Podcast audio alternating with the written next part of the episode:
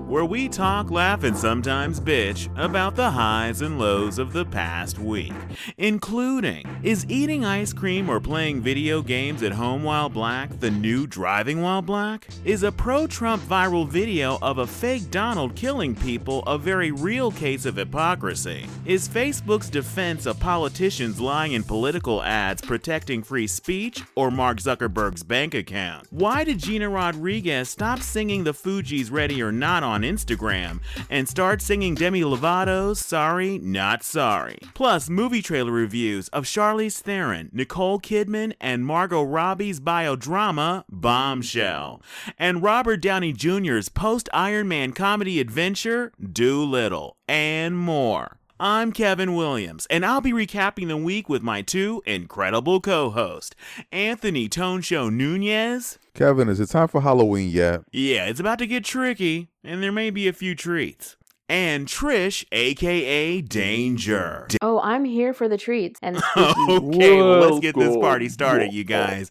So, Danger, what was happening in the news Ah, this what a week? week it was. Some residents of Atatiana Jefferson's Fort Worth neighborhood have told reporters that they were hesitant to dial 911 even before a white officer shot the 28 year old black woman through a bedroom window on Saturday, October 12th. Now, some in the overwhelmingly black and Hispanic area say calling law enforcement is too dangerous. It would have to be extreme to call, said Hale, a 51 year old black man. It's not that I'm scared of the police, but you just don't know who you're going to catch on the wrong day. A neighbor had called a non emergency police line minutes before the shooting, saying he wanted someone to make sure that Jefferson and her nephew were okay after seeing their door open late in the evening. When police arrived, they walked around the outside of the home instead of announcing themselves at the front door, and one officer fired his weapon at a window shortly after entering the home's backyard, striking and killing Jefferson as she was playing video games with her eight year old nephew. Aaron Dean, 34, did not identify himself as an officer before opening fire. On Monday, the Fort Worth Police Department announced that Dean had resigned from the department hours before he would have been terminated. Jefferson's death shattered the trust police were trying to build with communities of color in the Texas city of 900,000, which has long had complaints of racially unequal policing and excessive force. Jefferson's slaying was the seventh shooting by a Fort Worth officer this year. Has this and other incidents like it made you uneasy about calling 911? I, I, I couldn't help but when when hearing about this story and, and hearing the facts about the story, just get more and more upset as more facts came through. Like this this neighbor, for example, did everything possible. He called a non-emergency number, and the result was still tragic. And this made me think about um, a story that I believe we might have covered here, or about uh, there was there was a man exiting a building with his child, and he called the police on a man who was standing outside, who was try- who held the door, tried to go in, and the man um, the man who he called the police on happened to be black, of course, and he said uh, he was saying that that person calling the police on him, he he made he made a a, a really aggressive movement towards him because he said that the police could have come and killed him and and I remember I remember hearing that argument and saying and I believe this to be true because I, I've heard of all the horrible stories that that, that that that have been going on in the news recently about unarmed black people being killed, and but but this story just makes that comment that it just I just thought back to that to that man and what he said. Hey, calling the police on me even for something that might be trivial, because he, was just waiting for a friend. It turns out. Um, it could be a death sentence, and this story proves that, that that is true. Here, this woman was doing everything possibly right, and the, the it was still a tragic outcome. And something else um, that that I felt wa- I I, don't, I still don't understand why it happened, but they they they shared a, a picture. She she was a, a legal gun owner, and they shared a picture of, of her gun that was inside the room. And I still don't understand why the police felt necessary to do that. Um, I haven't I haven't found anything that says that that she was holding her gun or any type of gun when she was near the window. If anything, they were saying that she might have been holding a game controller. So I don't understand why the police felt the need to share the fact that there was a gun in the room. Um, so that I feel like was just basically the police maybe trying to muddy muddy the waters. And um, Kevin, did you hear anything about um the fact that the the policeman has been charged with murder at this point? Yeah, okay. I heard that the that he has been charged, and um, I I, I, the whole thing that really bothered me was the fact that they tried to say that oh well we fired uh, he actually quit before we were going to fire him like they didn't have a chance to um, he shoots a woman uh, without identifying himself as a police officer so let's say there's all these stand your ground laws especially in red states. So let's look at it from her point of view. She's at home in her house at what three o'clock in the morning two o'clock in the morning sometime late at night. And then she there's rustling outside her window. And she's a single woman with a child a small child Mm-hmm. and so they don't identify themselves as police police officers or anything they don't knock on the door and and then just shoot her on sight there's no way they can to me uh absolve the police or the way they handle it. Not only the shooter, but everyone involved, the other officer or officers that were there.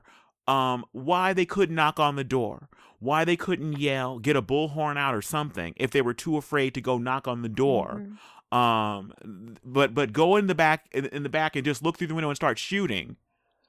Um, is abs- there's no defense for it as far as I'm concerned. And I absolutely agree. Mentioning that there was a gun in the house is is uh the def- basically whenever someone of color is shot by a police officer who turns out to be unarmed they will say that they were reaching towards their waistband or they uh, were moving aggressively or something. And um in until a video comes out that shows that that didn't happen people just uh some people i should say are apt to just believe that yes whenever uh, the police say that they felt threatened or they felt afraid that that justifies them killing people that are unarmed because they were nervous or they felt afraid and so uh, police work isn't for everybody and the whole idea of the neighborhood and people not feeling safe calling the police after this and many other incidences like it. I mean, I'm reminded of the other another thing in Texas that happened recently was the uh or the verdict what happened recently. The woman who was a police officer who claimed that she went into the wrong apartment because she thought it was her apartment and there was a black man eating ice cream and so she shot and killed him because she thought that it was some other guy in her apartment and so she just shot him. So she didn't have time to notice like wait a minute this isn't my furniture. Hmm. those those that's not my bowl it's not my ice cream. Just no just anyway I, I i don't really know what to do with this. The idea of calling the police um i can't imagine how much pain the neighbor is in who was concerned about his neighbor and uh, her nephew and trying to do the right thing. You know, you, you you'd hope that your neighbors care about you and are looking out for you, but after something like this, you know, you would think twice about you know uh, calling the police for help. At least I would. So I I don't know what to make of this. Um, it just Kevin, it- this also um this also echoes of that other case that we that, that recently just happened where that Australian woman called nine one one because she thought someone mi- might have been being raped, and when the police showed up, they ended yeah, up she was shooting in, her she as ended well. up being shot by the police that she was That's ac- right. actually trying to get help for someone who was being sexually assaulted, and so Mm-hmm. and that was even that that was uh, important to bring out that that was a, a white woman. So this was not uh a- it, it is it is it isn't always racial. Uh, these insanely trigger happy police officers. This is not a job for everyone. The screening process, not not not alone uh, uh, the issue of, of uh, bias training, but just I think some people just their demeanor, um, their amount of aggression, their amount of, of fear, or their amount of uh, just lack of respect for other people's life and safety. Because if you only value your own safety versus the public in general, you should not be a police officer. Part of being a police officer means some intrinsic risk. And so the idea that anytime that you feel any kind of risk, you've uh, that you just start shooting first and asking questions later, means you should not be a police officer. Full stop. Uh, and the the the other hard part of this story is the whole thing about neighbors because it, I don't know about how you guys, but I don't actually know any of my neighbors right now. And I've lived here for years. I don't even have the excuse of saying that I've like lived here for 15 minutes. And so uh, that's why I don't know my neighbors. I knew a neighbor a while ago. And um, uh, once she moved away, I have, I have, I met my new neighbors on one side of my house once and we've exchanged, exchanged pleasantries and that's it.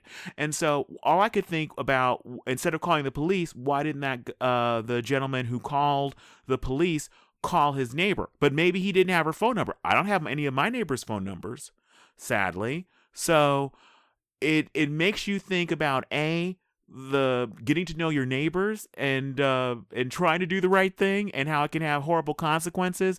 And um, and those of us who don't maybe trying to get to know our neighbors. And so if there is something going on calling our neighbors first sadly before we call the police because it can take a dark turn. And like you said tone i remember that there was a viral video about that case you mentioned where a man was somewhere in the bay area was in front of a building that was a security building and he was going to walk in to meet a friend after this uh, father and son, and um, the father was calling the police.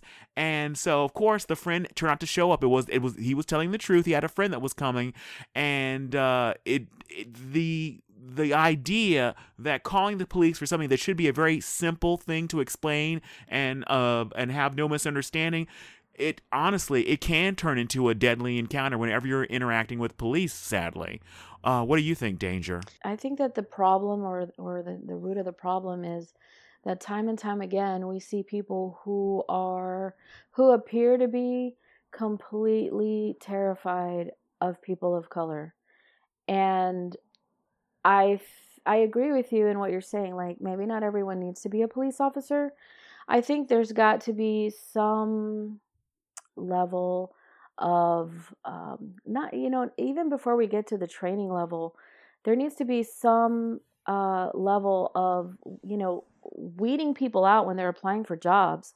I mean there's got to be some way to do this because uh, this is this is becoming it's an epidemic at this point where you know it, there's just a, a, an excessive use of force and it's only against people of color because we see time and time again um, these you know white people who are doing the same types of not not even not, not not even remotely close to this but white people who are doing things that are that could be deemed terroristic people going into banks taking hostages and yet because they're white police are able to bring them out alive unharmed. So there there's there's definitely a disparity here in the way things are being handled between people who are white and people who are of color. And I I don't think it's news to anybody that for years and years and years we have painted people of color as less than human. And I think that it's become so deeply entrenched in American psyche that it it isn't something that people can just say um, I'm not racist. I, because fear is primal and so even if you think and and perhaps these people do think that they don't have any racial bias, I think when it comes right down to fear, the truth really comes out. And we've been I hate to say it, but we've been conditioned, we've been brainwashed. Uh, and by we, I mean white people. we, white people, have been conditioned and brainwashed for years by the media and by our culture to be afraid. And afraid of what? Right? I mean, uh, what are what what are we truly afraid of? Because if we just took the time to get to know people and and stop buying into this stuff that we see, you know, and and we see it all the time on the media.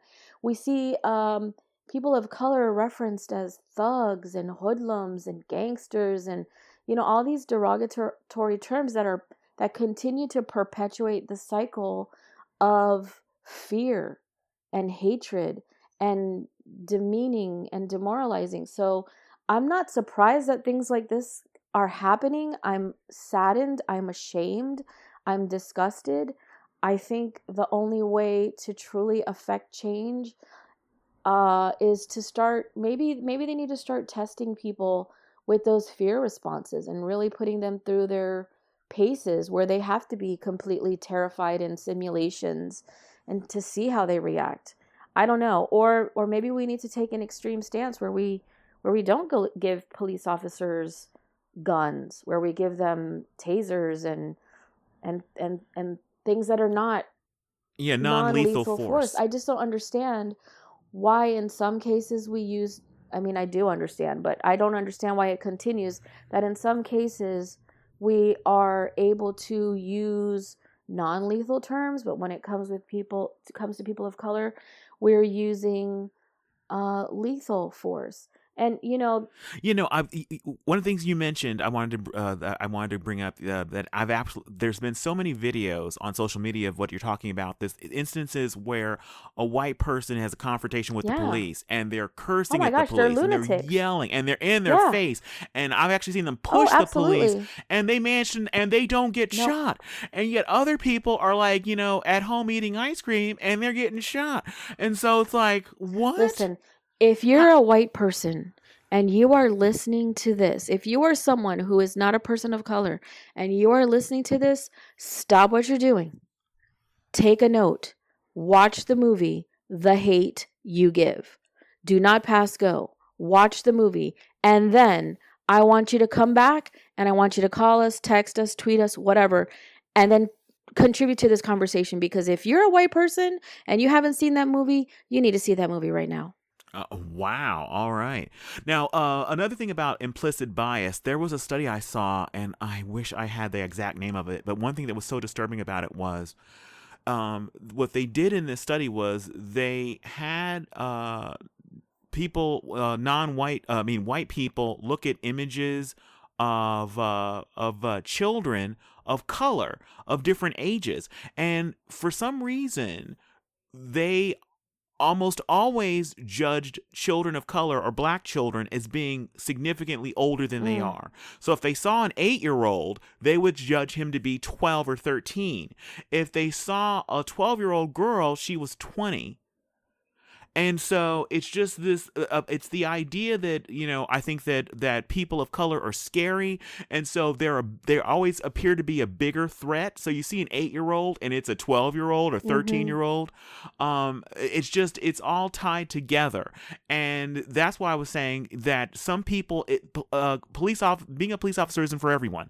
It's the idea that whenever i feel threatened i feel the the least bit afraid um, it's okay for me to unload. Yeah. and I think that until police officers start being held accountable, this isn't going to yeah. stop because we've seen so many cases of this where this does happen, and then the police officer, uh, a jury finds them not yep. guilty because they can just say, "I was, I was afraid," mm-hmm. and that seems to be enough of a criteria. Well, well, that's I guess that's why you shot this that that case where that the, the, there was a boy on a swing with like a water pistol, and he was they didn't even the the car the police car didn't come to a full stop before they shot and killed mm-hmm. that child, and it was just like, oh well, well we were afraid just like and that's that's justification enough. So i think i think one way that we can perhaps i mean it's going to take some time to to to weed the bias out of people or to to to train or or remove it from our DNA you know what however we can do it. It's going to take some time but i think in the short term perhaps one solution would be when we have these types of calls for welfare checks, things that are non, you know, when they're calling a non emergency number, maybe they should dispatch a different team, a team that doesn't have weapons, and a team that is, you know, just like a social worker type of thing where they're they're literally going out to see if someone is okay versus um you know uh, some police officers rolling up in your house. I you know as a mom as a single mom, I can't imagine being in my house and I and I can this can happen. This can happen. This has happened to me. We come in the house, one of my kids is the last one in the door. The door doesn't latch all the way and the door's open. We don't even know the door's open. And we're in the house.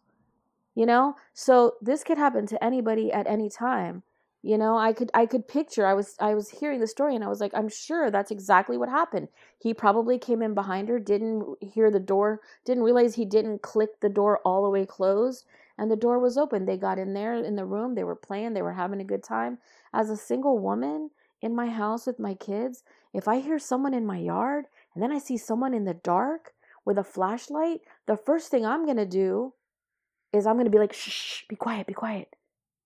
Get down. And I'm going to turn off the lights and I'm going to. I'm going to go look out the window. You know, and that could get me killed now. Wow, that's amazing. I mean, let's be realistic. That's not going to get me killed because I'm white and I live in a nice neighborhood. And my neighbors would walk up and knock on my door. But imagine this guy, right? He's a black man. What is he thinking? I don't want to go knock on her door because what if the police are rolling through and they see me creeping around her house? I might get shot, right? I mean, there's already this level. You know, because there, there was yeah, there's already this level of fear. Yeah, there was a yeah, there was a case of a man whose car broke down, and I and I th- I thought, oh my god, that could that could be any Yes. of us. Well, his car broke down somewhere in the middle of the night, and so he he walk he his his phone was dead. He goes to knock on someone's door to ask for help or to use their phone, and he ends up being killed because they perceive him as a threat knocking on their door at night. Yeah, I think that was actually in North Carolina, and he was a college student. Um, Yeah, oh, that's yeah, that's the case. Yeah, that's the case. And so it's just it's and he, they didn't just so I shoot can him; see they shot why- him multiple times. Yeah, so I I I, I feel bad for the and and what do you do? Uh, what do you Mm-hmm. do as a person of color? How can you approach to to convey that you're not a threat? Being in your house in pajamas playing video games doesn't make you not a Right. threat. Right. Exactly. Wow. All right, so I guess let's move on to the uh the next story. Well, unfortunately, the next story isn't any less uh, horrific or horrifying. So let's let's have at it. Comedian Kathy Griffin is no stranger to the backlash and cancel culture, as she's been the target of both since previously posting a picture of herself holding a Donald Trump mask made to look like the severed head of the president back in 2017. The controversy got the comedian blacklisted, and she became persona non grata in many Hollywood and professional circles. President Trump himself weighed in on the picture on his Twitter. Kathy Griffin should be ashamed of herself. My children, especially my 11 year old son Barron, are having a hard time with this. Sick. Flash forward to this past week, and the reaction to a violent parody video that was played for some of the president's supporters at his Miami resort is much different. The video, which is a parody of the Kingsman movie, depicts President Donald Trump's face superimposed on the body of a character in the film, shooting and brutally killing his political opponents, as well as members of the news media in a church. Kathy Griffin, this time around, commented on the hypocrisy in her Twitter. I'm depicted as being murdered by the President of the United States in this video. The left, right, and center left me hanging out to dry regarding the Trump mask photo. Please don't let this happen again. No, this video isn't a joke to his followers and it will not be taken as such. So, what's your take on this, guys? Is the video the same, different, or worse than the, the photo from 2017? And do you think the reaction is different as well this time around? What do you say? the reaction is absolutely Mm. different. In fact, the, the what's crazy to me is I, this is actually worse because not only was it depicting uh, uh, a mass It's murder, so vile. So uh, vile. Yeah, was absolutely uh, horrific, but it was actually shown. It would be different if just some some fanboy or somebody on social media that's you know a Trump uh, supporter made this video and posted it on social media. Odds are, if they did, it would have been retweeted by the president. I mean, didn't he also retweet things in the past where it was a a, a, a WWE Yes. uh, wrestling match where they superimpose like the CNN logo on, on on some other wrestler's face where he's doing a pile driver and flipping and throwing him, hitting him with chairs, and er, and he was reposting that, and it, that was for some reason okay. Um, but when Kathy Griffin uh, held up that uh, it looked like a jack o' lantern or something to me, uh, with a with a blonde wig on it and and and red paint over it, so it it was absolutely meant to depict a severed head. And I will I will also say that that was not right. Um, her doing that because if it had happened where uh, with, with had depicted uh like uh, Barack Obama, uh, or uh, President Hillary Clinton, uh, in a photo uh, of a, a decapitated kind of a parody kind of thing, especially due to the fact that there have actually been so many people who were have been decapitated uh, um, in the Middle East uh, by terrorists that's not cool. It's not funny. I don't know what she was thinking when she agreed to do this with some photographer. It was absolutely wrong.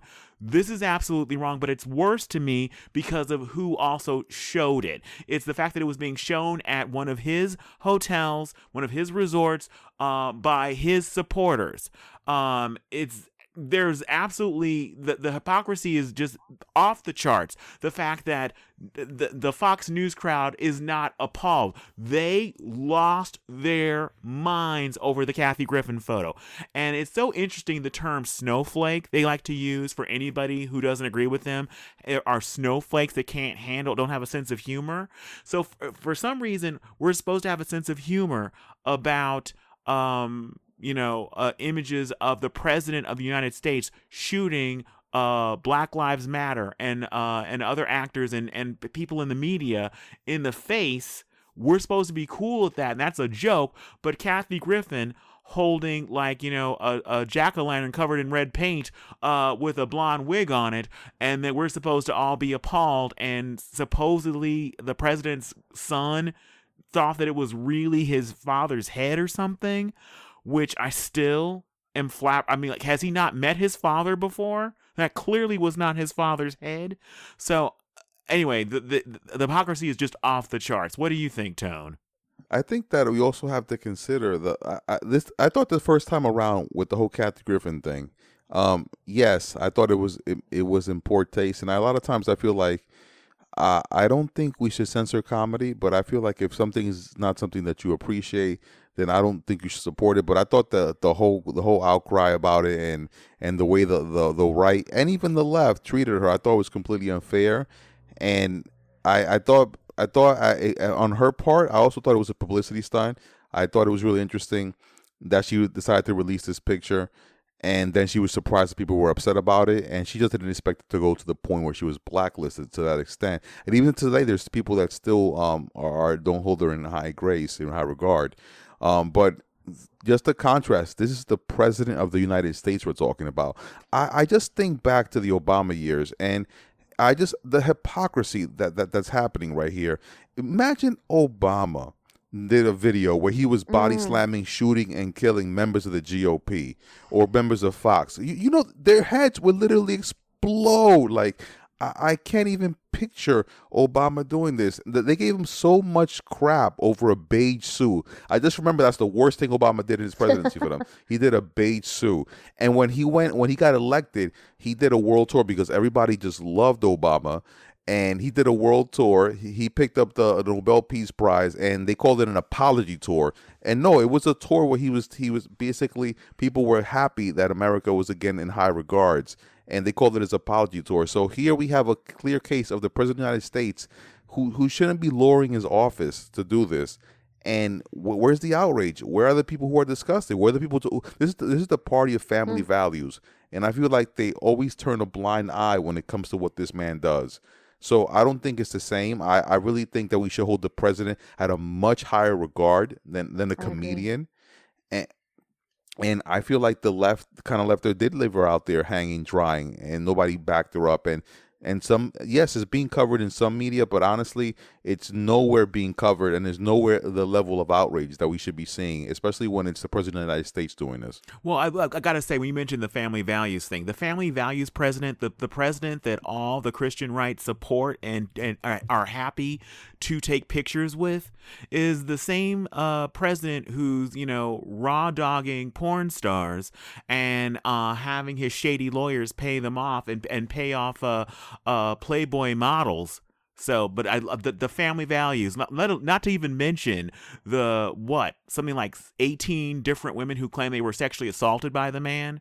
Uh, let alone the video of him himself saying what he does to women that he doesn't know, strangers, uh, that it's okay for him to grab them in the vagina because he can do it because he's a celebrity. So again, yeah, the Christian values are just off the charts. Well, I guess that. What do you What do you think, well, Danger? As a Christian, and I'm I certainly don't want to try to say that I'm speaking for all Christians, but I think you know, um, you know, I can speak for myself as a Christian.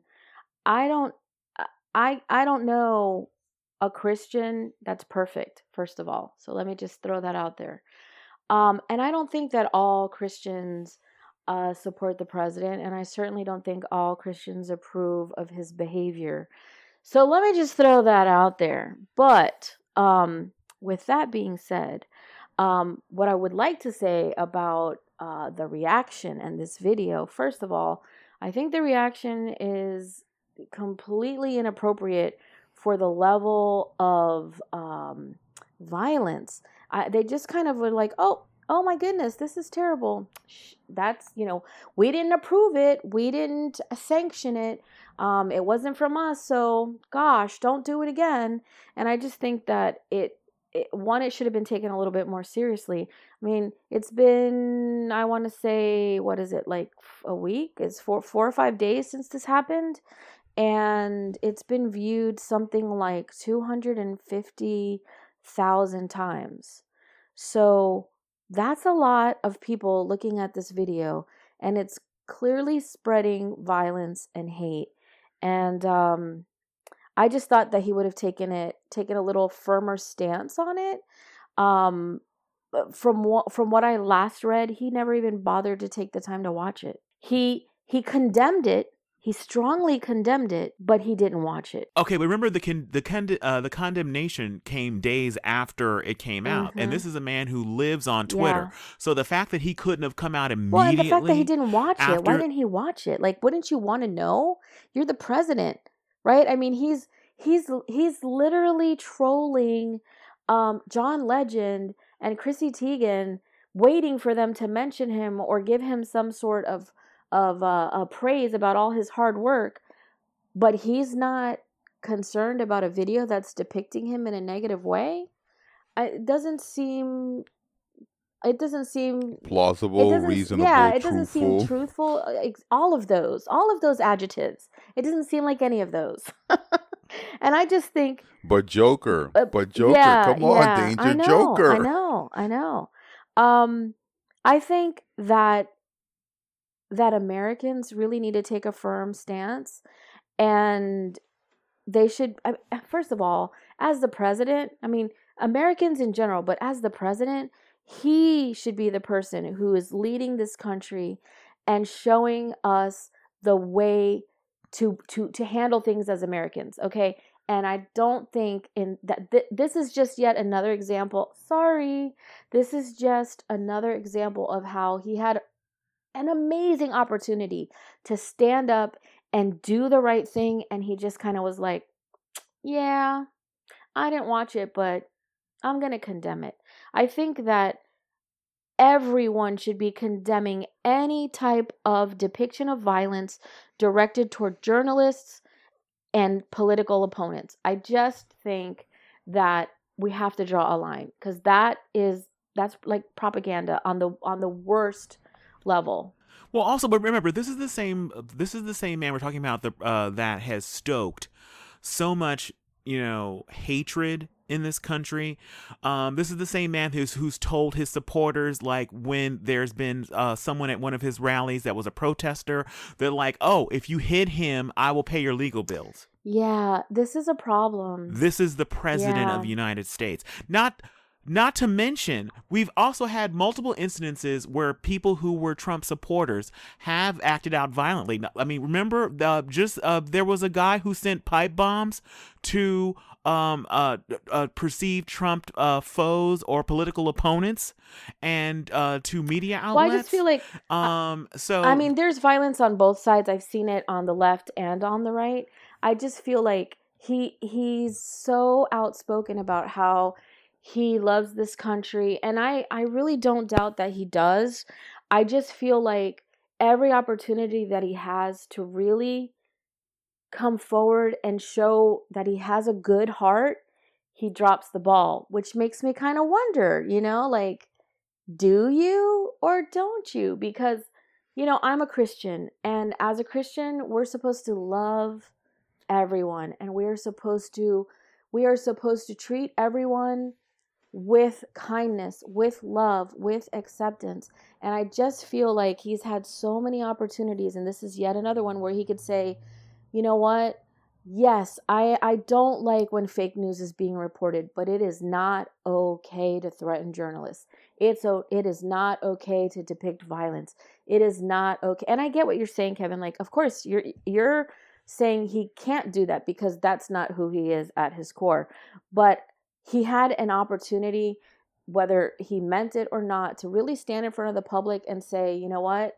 This is where we draw the line. This is wrong." Like, you know, Well, but but but oh my God, danger. Okay.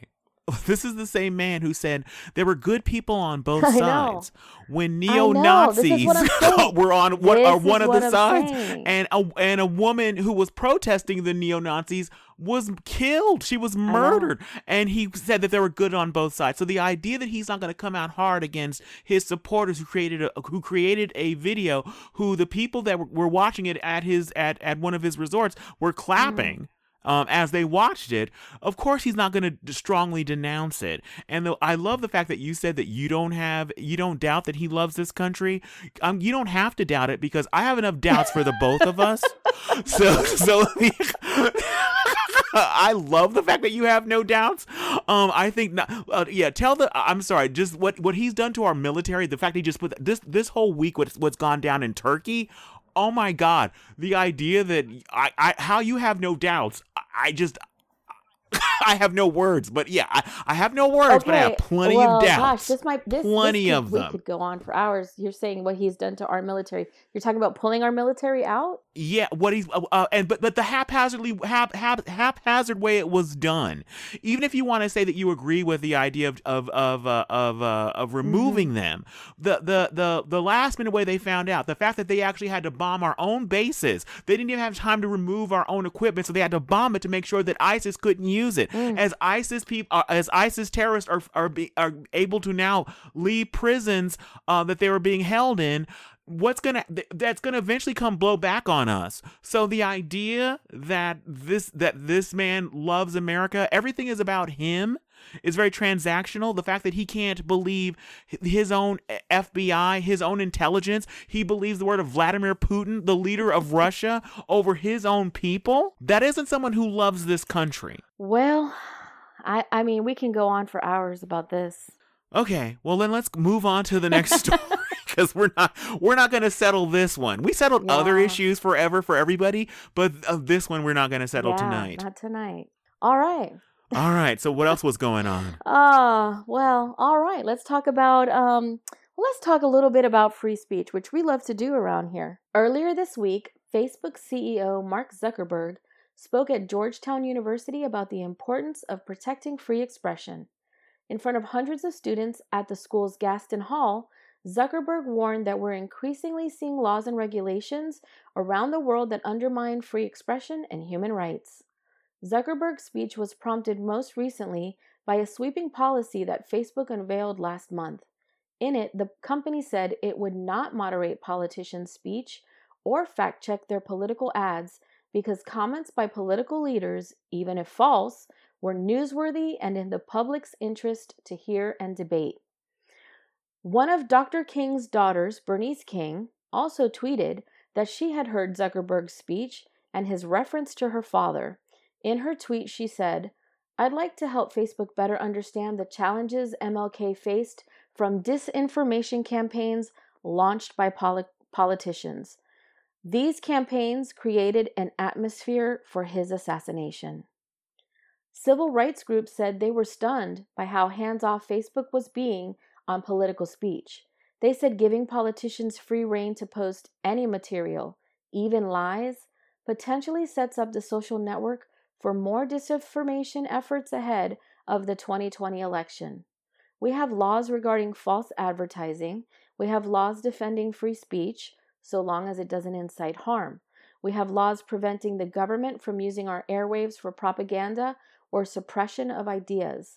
To quote Shiva Vaidhyanathan in his Guardian article, Facebook is uniquely powerful in the world, structuring the social and knowledge worlds of almost 2.5 billion people.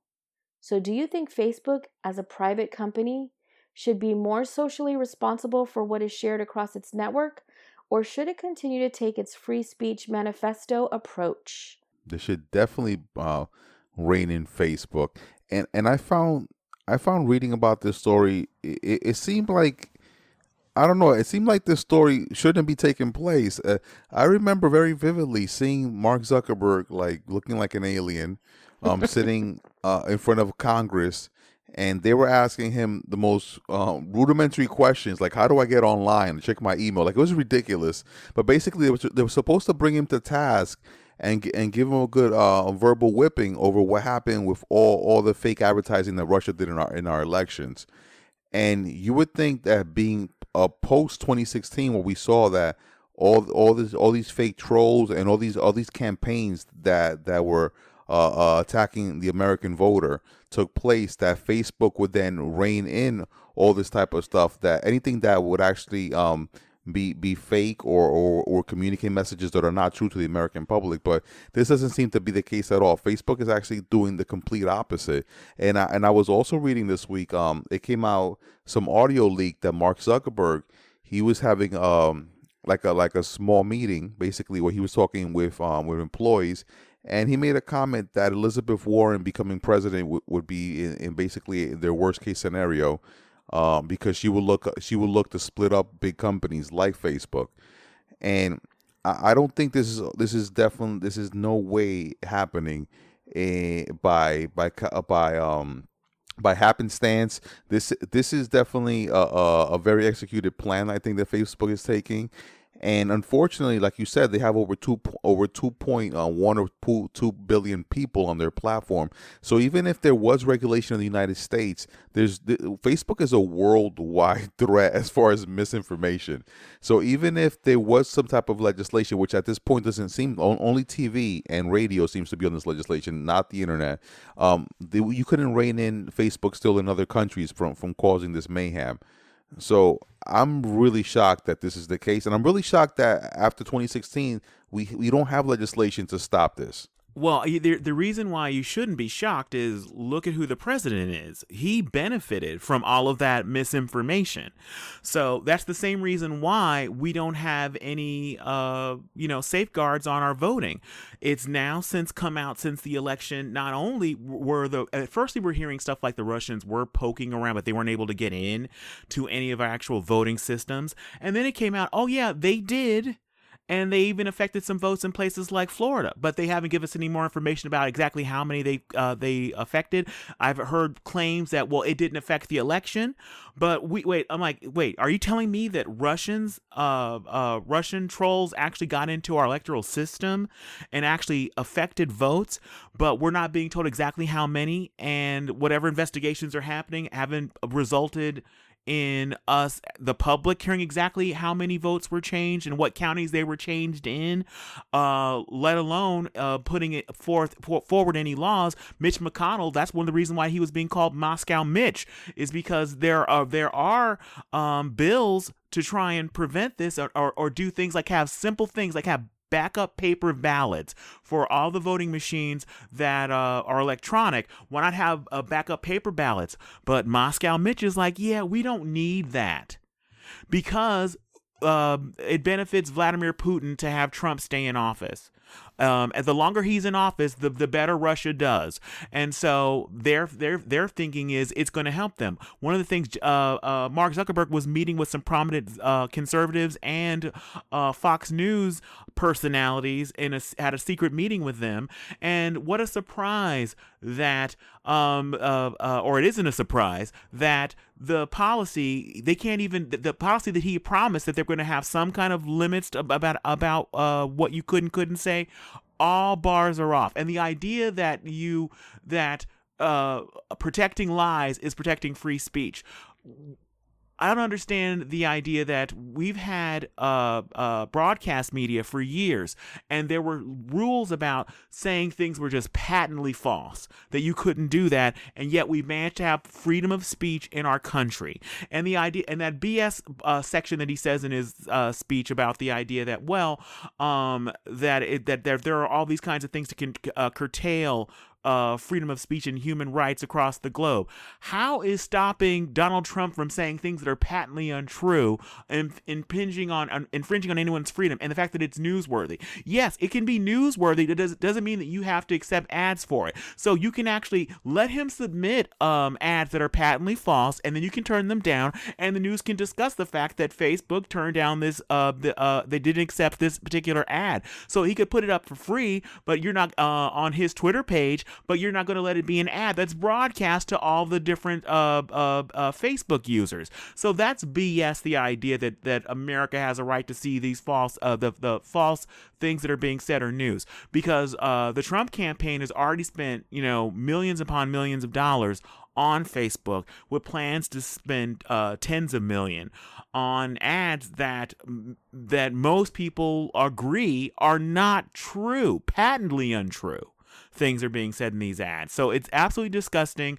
I, I agree that this is about his fear of Elizabeth Warren presidency because she would, uh, uh, she's made it quite clear that she would uh, do a lot about some of these these huge monopolies. I think that the the Amazons of the world and the Facebooks slash Instagrams of the world uh, might be broken up into smaller companies. What do you think, Danger? The whole thing is a big crock to be honest with you because I I don't know if you got to read his entire speech but he started by saying that I mean it, it, the whole thing he started the whole thing based on a lie saying that Facebook started because he was on campus during during the war and he saw people speaking out and he wanted to give people a platform where they could come together and and uh, uh, affect change. Like we didn't all see social network like we don't all know that this is all about facebook started to pick up chicks like he tried to make it like this was this wonderful um community oriented thing he was doing to better the world. So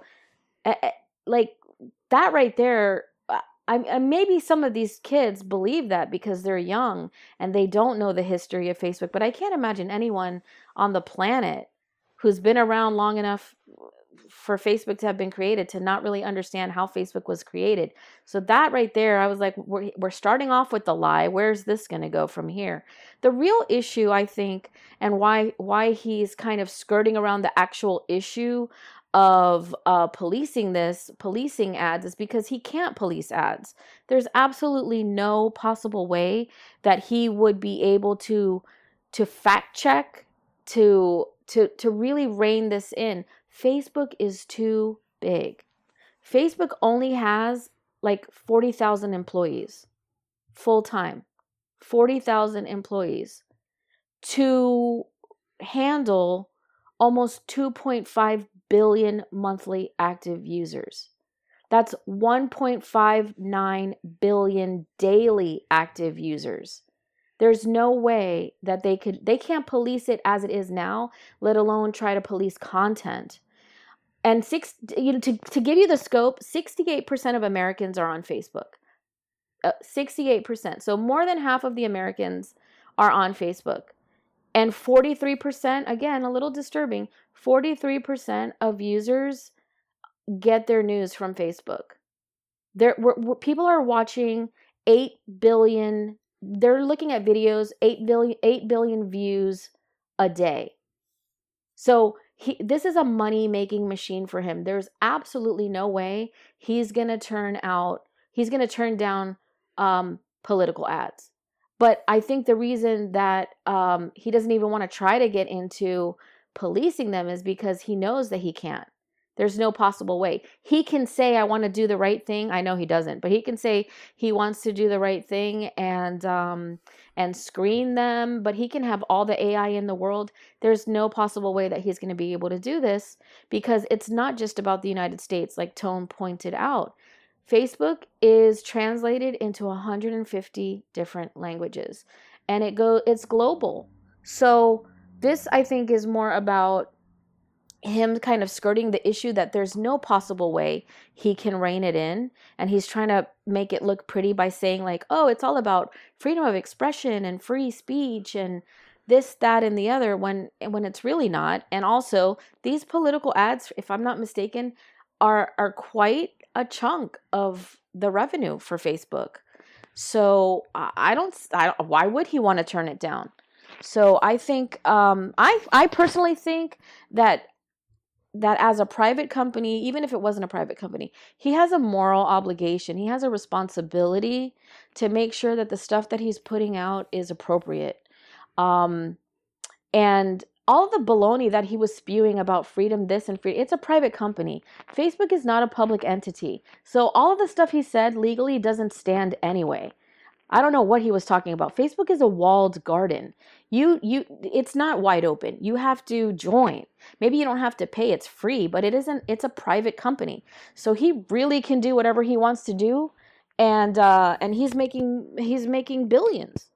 So, yeah, I don't think he's I don't think he's all that interested in um what is right, what is appropriate, what is moral. I think he just wants his money and he doesn't want to be policed and he's going to say whatever he needs to say to appease the politicians for the time being um, and and continue growing. Okay, danger. All right. Okay. Wow. Okay. You're letting them off him off way too easy because the idea that he can do nothing is No, I'm me, not saying that absolute... he sh- that he can't do anything. I'm saying he doesn't want to do anything because he there's no possible way he could police this appropriately.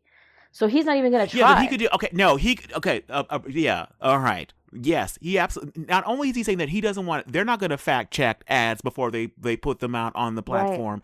Right. If the very little, the very the the the, the least about would be uh to do would be the presidential election, knowing the fact that the the the the the the effect that they had on our democracy uh, the last go round. All they're offering to do is to make sure that they're not being paid in rubles like they were last time. that's the only change they're making. So if you're paying in American money, it's good, and that's it.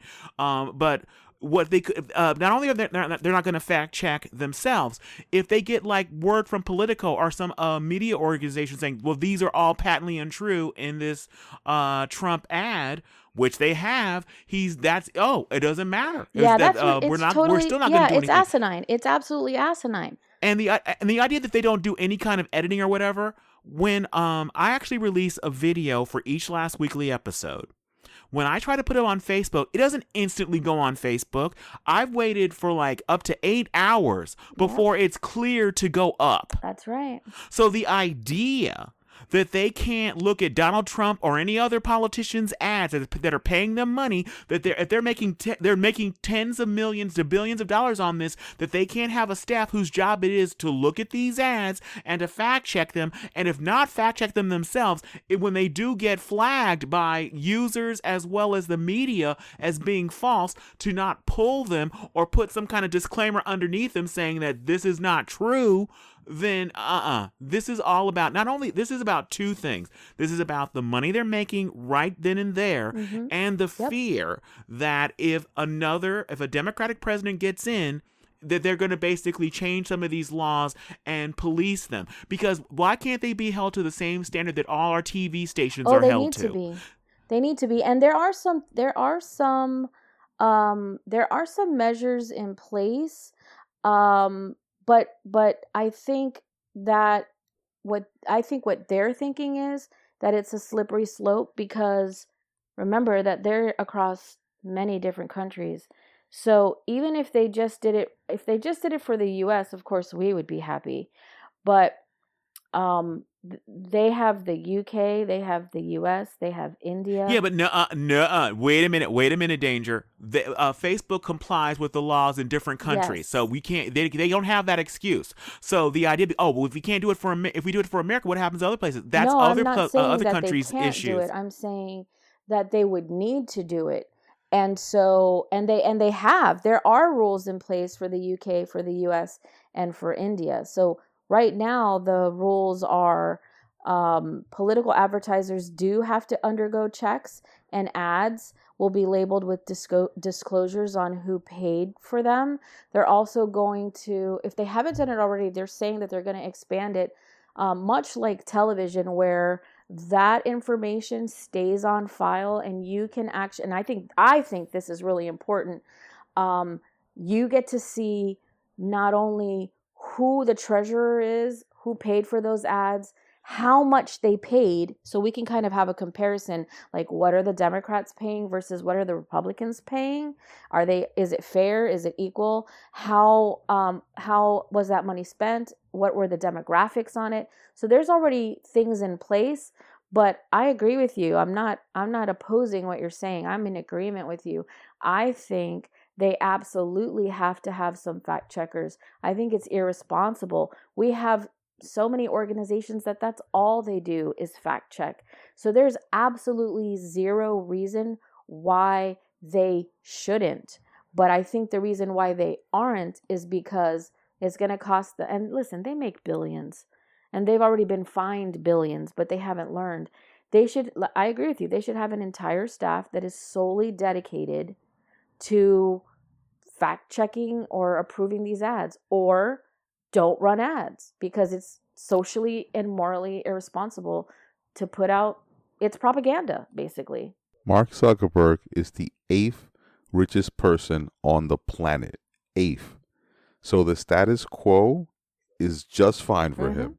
Yeah. Exactly. He wants no changes, and so that's why he's going to uh, allow this to happen, allow absolute lies all over his social network. And I, the idea, what you mentioned earlier about the idea that he put out this, that he actually had the nerve to stand on stage and make up this fake, yeah. flowery, yeah. Uh, uh, meet cute backstory about how Facebook came into being, when we all know the truth about how Facebook came into being is this the age of propaganda we live in. I mean, remember uh, during uh, President uh, Trump's inauguration when um his press secretary came out and said that it was the biggest crowd ever. It's like we have eyes. I just like I, I'm so stunned. We're we're living in an age where it does not matter. Facts don't matter, and they will literally. Kevin, lie. you forgot the period.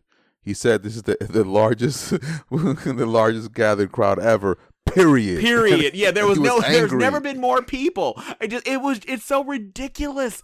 Um uh so the fact that Jeff Zuckerberg is lying when there was an Academy Award winning movie with the reality of what mm-hmm. happened, not not to mention documentaries that about what how how it came into being.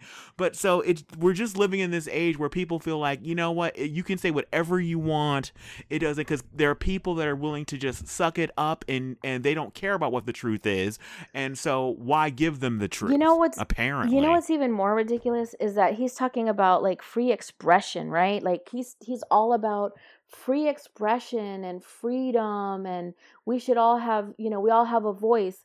But this is the same guy who will not allow you to log into Facebook under a pseudonym. You cannot log in with a fake name.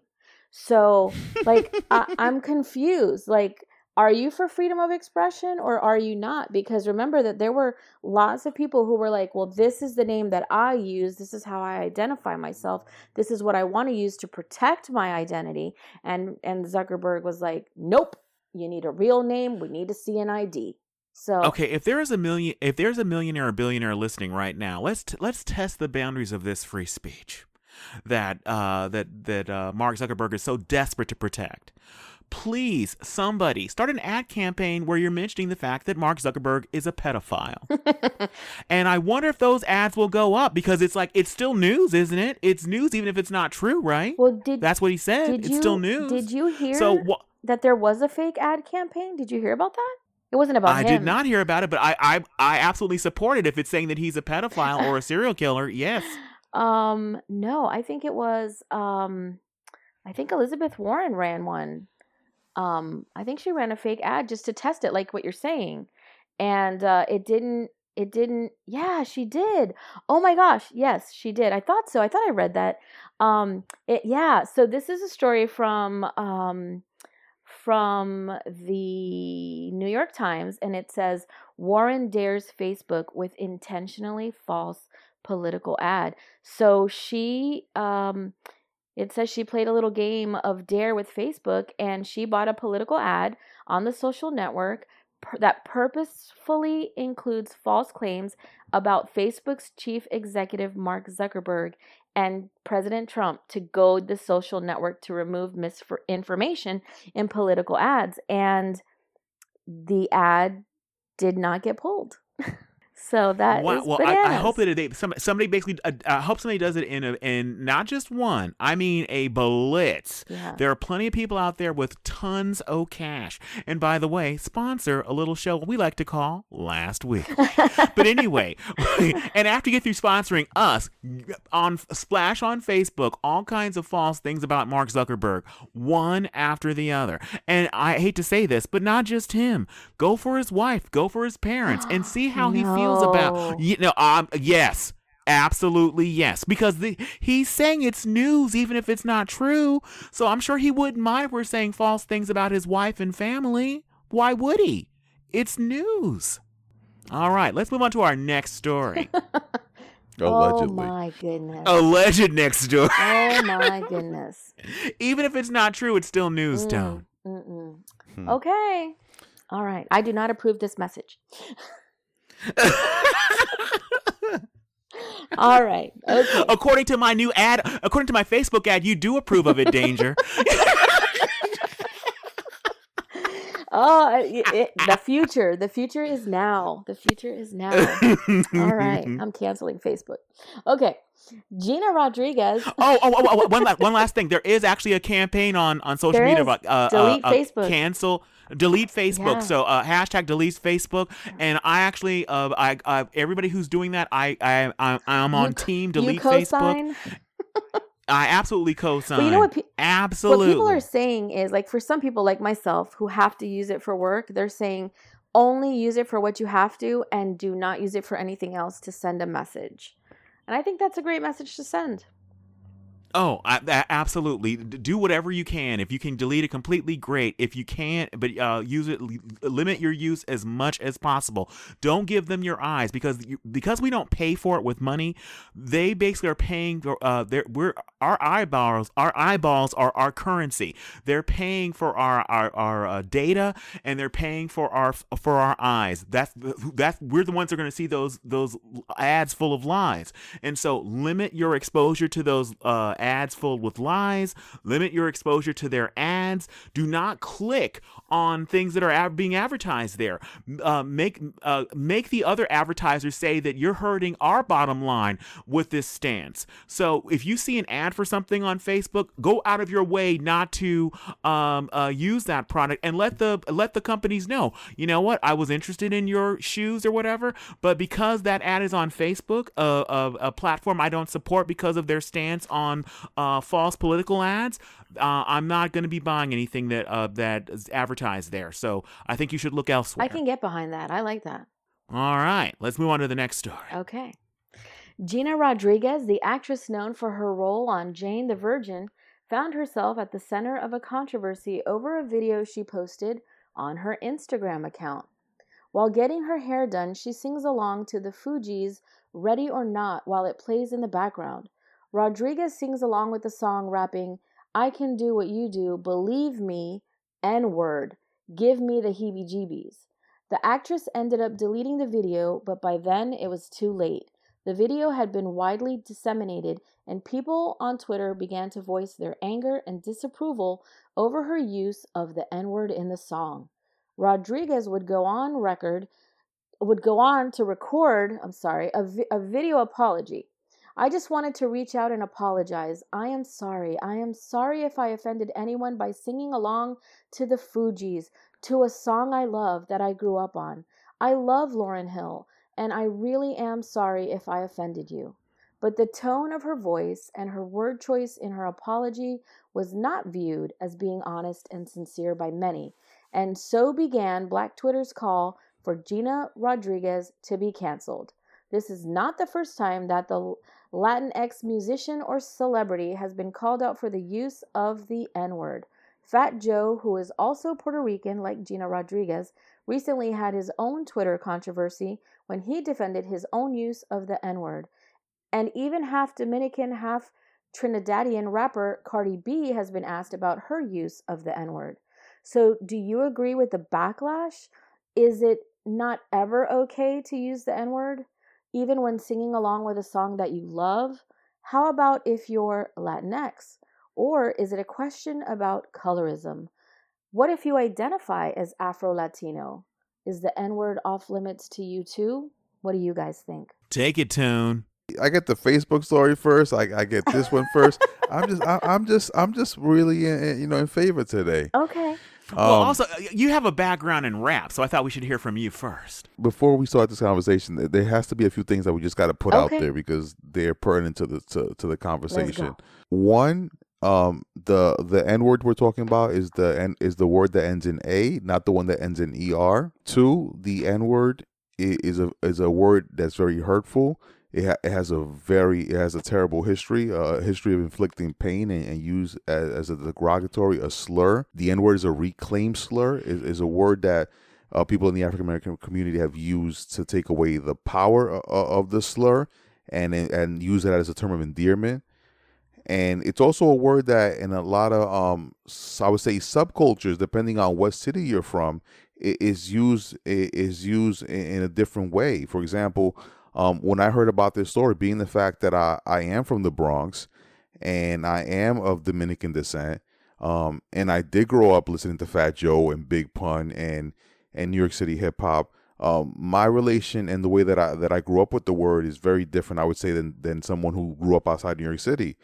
And I'm a light skinned Dominican person, so uh, something that I didn't understand before, but I've come to understand is that being a light skinned Dominican person, there's a certain privilege that I have that someone who's maybe a dark skinned Dominican person or just a dark skinned person, period, who, who might be Latino or, or Latina, um, wouldn't have the privilege of me being a light skinned person. So my my relationship with the word has changed as I've aged. But growing up, it was always a, I always saw it as a term of endearment because that's how we used it in New York City. If if you're not from New York City, um, the the culture here is basically it's a very diverse culture. We have Black African Americans, you have people from the Caribbean, you have a lot of Latinos, Dominicans, Puerto Ricans, Cubans, Panamanians. Um, we all grew up next to each other. We all basically had a lot of the same challenges. Um, the, the a lot of different minorities identify with the word and use the word as a term of endearment. I've used the word growing up, and when I was rapping, there's a word that I didn't I didn't think twice about using. A lot of times people refer to me with it as a term of endearment, but I've grown as I've grown as a person and I've aged and I I understand the history of the word. I stopped using the word because I personally feel like the word has such a negative connotation, a negative history. And if you're from outside New York City, this I think this is the same case with Gina Rodriguez. Gina Rodriguez, I can't speak to her personal experience, but being a, a person who's Latina, I'm sure that she has probably a relationship with the word as well, where she probably grew up with it and probably saw it as a term of endearment or a word that they use. So if you're not from a community where you grew up maybe with Latinos and black people next to each other and you you and you, you see use the word as a term of endearment or a community like for example, if you're from New York City, your your your relationship to black people if you're a Latino person or if you're a black person from New York City, you probably grew up with a lot of Latinos uh, from the Caribbean, Dominicans, Puerto Ricans, Cubans, and you probably have a completely different relationship with those people. Let's say for if you're from a city that's not New York, like LA, like I'm sure a person in LA has a different Latino has a different relationship with the word depending on how they grew up with communities of color. So I really think this is a conversation is very nuanced, but as a whole, the, the the way I see it is that any person of color um has the right to be offended if a person who's not of color uses the word. Um, that's something. That's the reason I don't use the word anymore. If you're a black person, if you're offended by her using the word, I think you're completely justified in in that. And also, it's also a question of being a Latino person, even if you're a black Latino, and and if and if um if everybody who knows that the, the people from the Caribbean are part of the African diaspora, and that that slavery uh, definitely touched the Caribbean, um, are you allowed to use the word? That's that's a, whole different conversation. But I think in this particular case, um, I really think it people are completely right at being offended by her using the word. But I also people I think they also have to understand that maybe she also comes from a background like from New York, where Latinos um use the word commonly amongst each other as a term of endearment, and it, it's not meant to be a fan. But I can't really speak to her experience. That that's my take on it. Okay. um, wow. Um, I feel like you're throwing a lot of benefits of the doubt towards her that she does not deserve. Um, the idea, first of all, I don't even know how many words there are in the English language. How many millions of words are in the English language?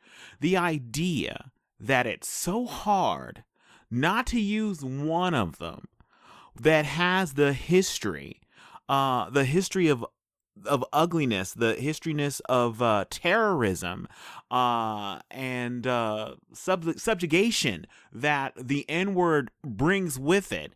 And if there is any doubt, always err on the side of not using it. But Gina Rodriguez has a, a rich history of saying things that many people of color have found quite dicey um, I don't know if you guys remember, but when uh, all of the uh, all of the fanfare was going on about um, uh, Black Panther. She tweeted, "Marvel and DC are killing it uh, in inclusion and women, but where are the Latinos?"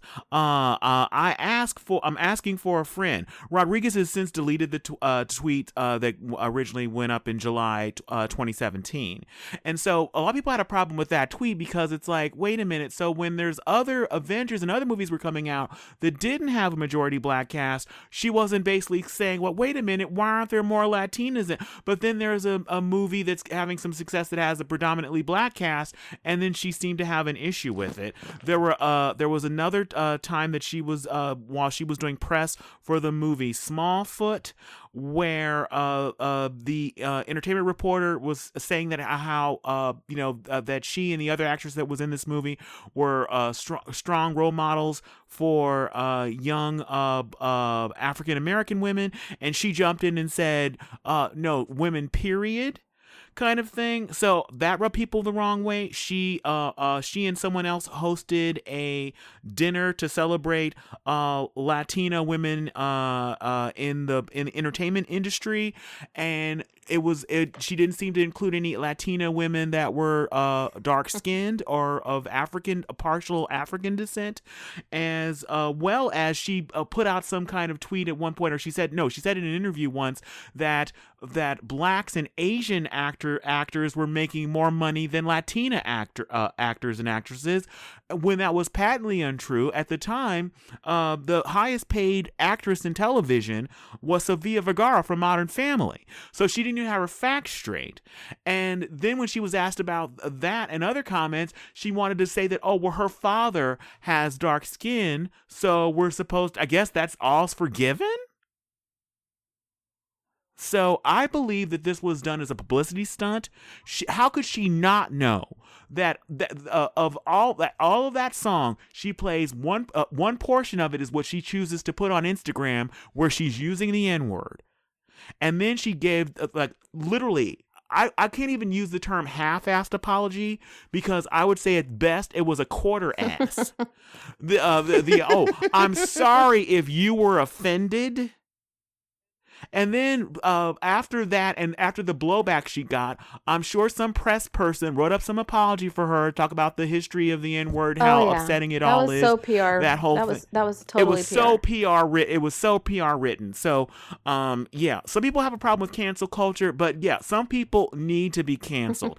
and uh, I believe Maya Angelou said, "When people tell you who they are the first time, listen. Yeah. This woman has repeatedly told us who she is." So if you guys don't have to cancel her, but she was canceled by me a while ago. All right, what do you think, Danger? Well, if I'm being honest, I don't feel like I'm qualified to answer this question because I'm like the whitest white person ever. Like, if I were any whiter, I'd be clear.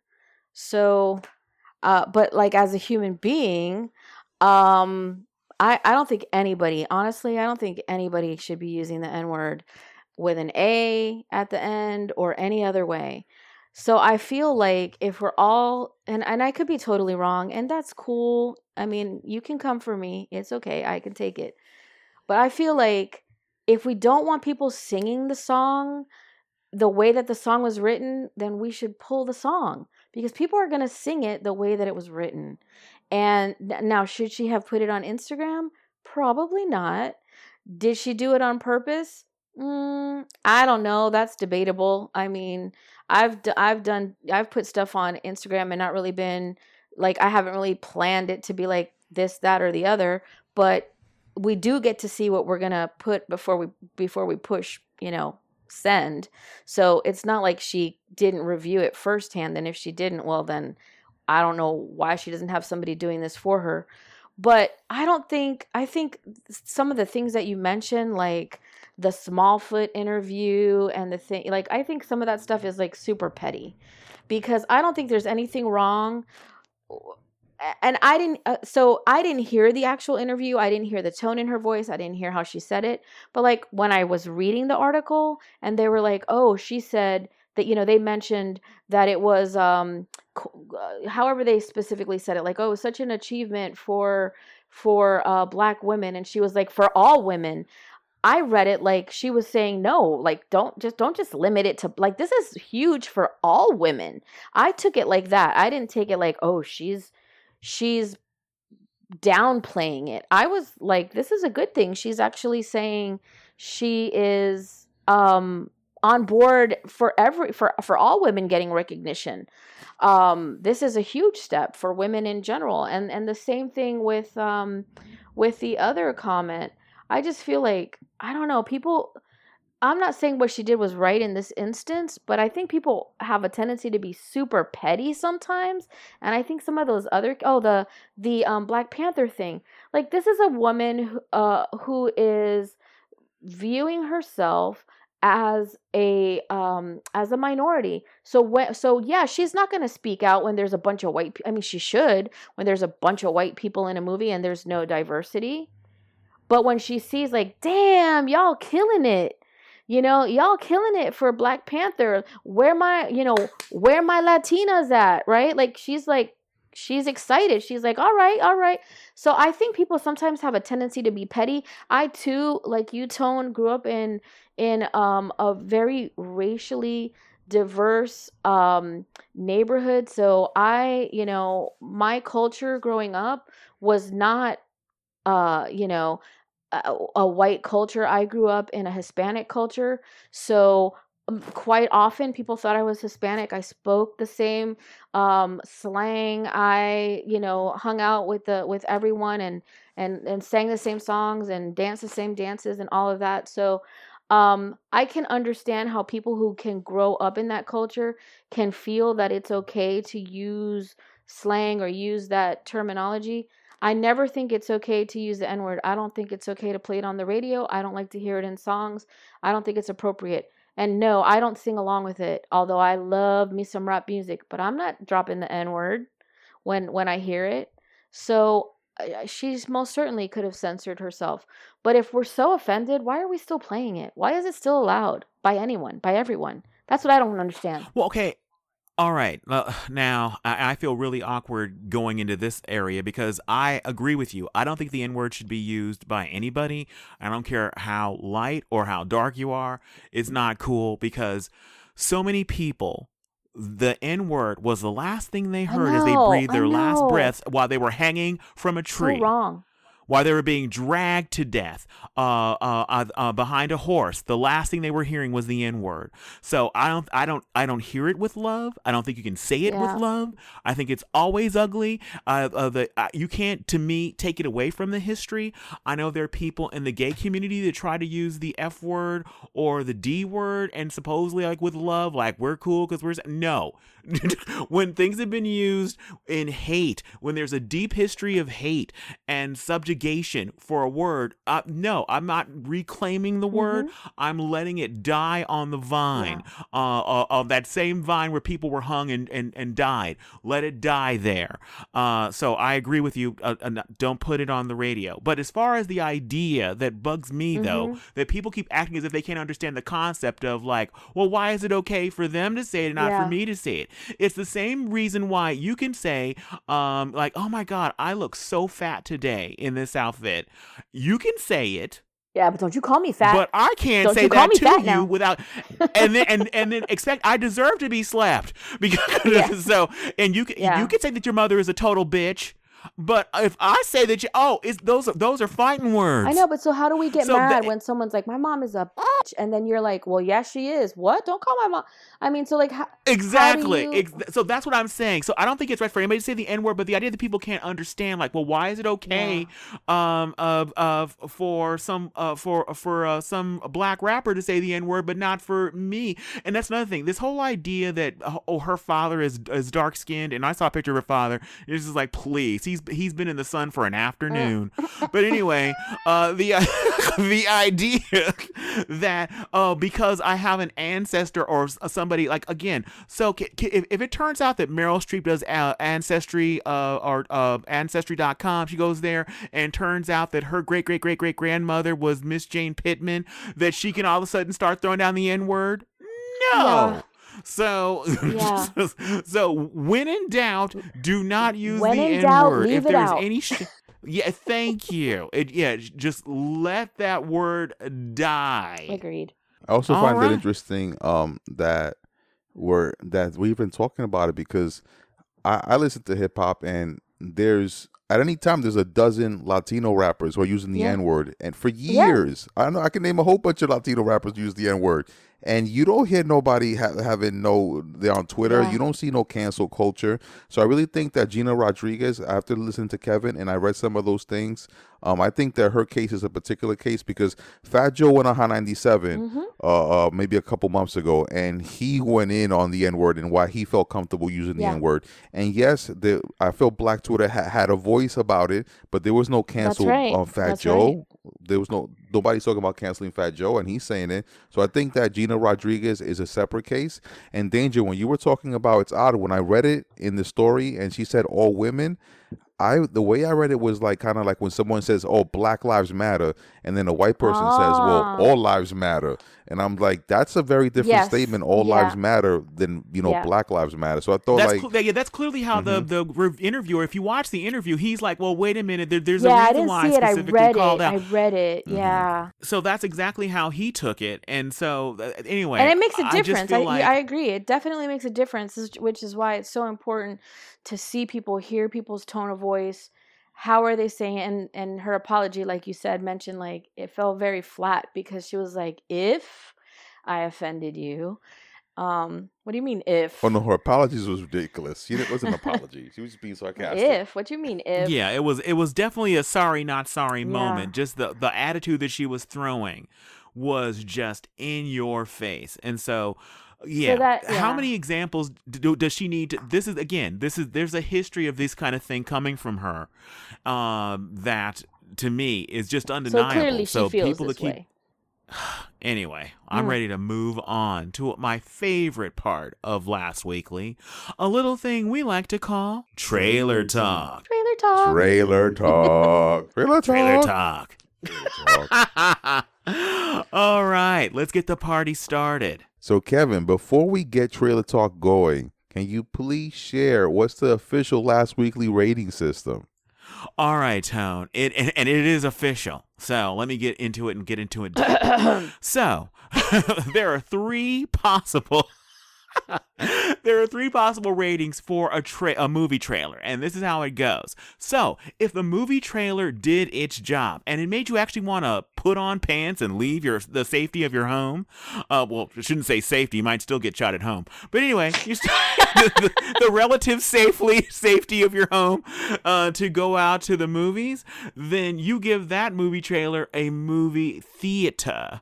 And if the trailer was just okay, uh, and you might like want to check it out on a streaming service one day, then you give that movie trailer a Netflix. But if that trailer took two to three minutes of your life you can never get back, then you give that movie trailer a kill. All right, Tone, what's our first victim? I thought you were going to say natural causes, but okay.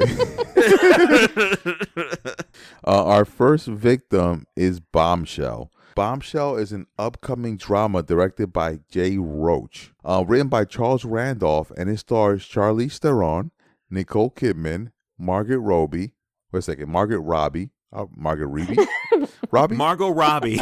Margot Robbie. Thank you, Kevin. I can never can't get that woman's. I was about to call her um uh, Harley Quinn and John Lithgow. Um, the film is scheduled to release by Lionsgate on December 20 of 2019. Can you please give the synopsis for Bombshell? Because I didn't get this one. Okay, yeah, there's not a lot to say. In Bombshell, the female employees at Fox News take on a toxic male culture, leading to the downfall of media mogul Roger Ailes. All right, Danger, what did you think of the trailer for Bombshell? Well, when I first saw it, it took me a minute to figure out what was going on. I could I could clearly see that there was some uh there was something was up. Something was up. But um I I think this is going to be this is to be a really interesting one. I thought it was funny when um when the scene opens and um I I can't think of her name, but she's she was from um Saturday Night Live. SNL. Yeah, she's like, uh, you have to adapt, adapt the mentality of an Irish street cop.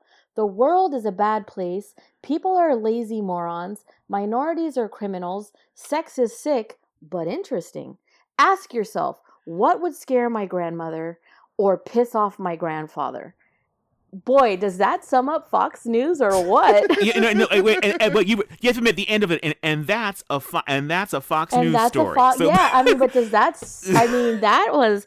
If I had to ever describe Fox News to someone, I'm going to use this each and every. Oh my god, that was the absolute perfect. no, It's you know what I I wrote the exact I wrote the whole thing down because I'm like that, that that's what the trailer the trailer descri- for somebody who has never watched Fox News. This was News. the perfect. that a perfect way to oh that's what's going on yeah, there. and let me just say, I'm so glad that we're um that we're doing this today because today uh, I was subjected to Fox News all day.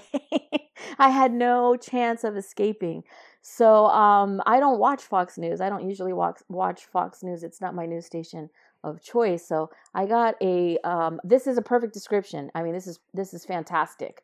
Um, I'm really gonna save this and use this um, always. I'm just gonna say it to random people on the street uh, when they ask me about Fox News. So yes, I'm going to. Yeah, this I I want to see this movie now. I definitely want to see this movie just from that line. But I love. I, I have to say, I I when I first saw Charlize Theron, I was like, I was a little confused because I thought like it. I didn't recognize her. She looks so different. And then I was like, wow, what a transformation. And and then I saw Nicole Kidman and I thought, did she ha- like my first thought was did she have plastic surgery? Did they shave her eyebrows? What's going on here? The again, the transformation is crazy to see how these women are representing the characters that they're playing. Oh my gosh, and then John Lithgow.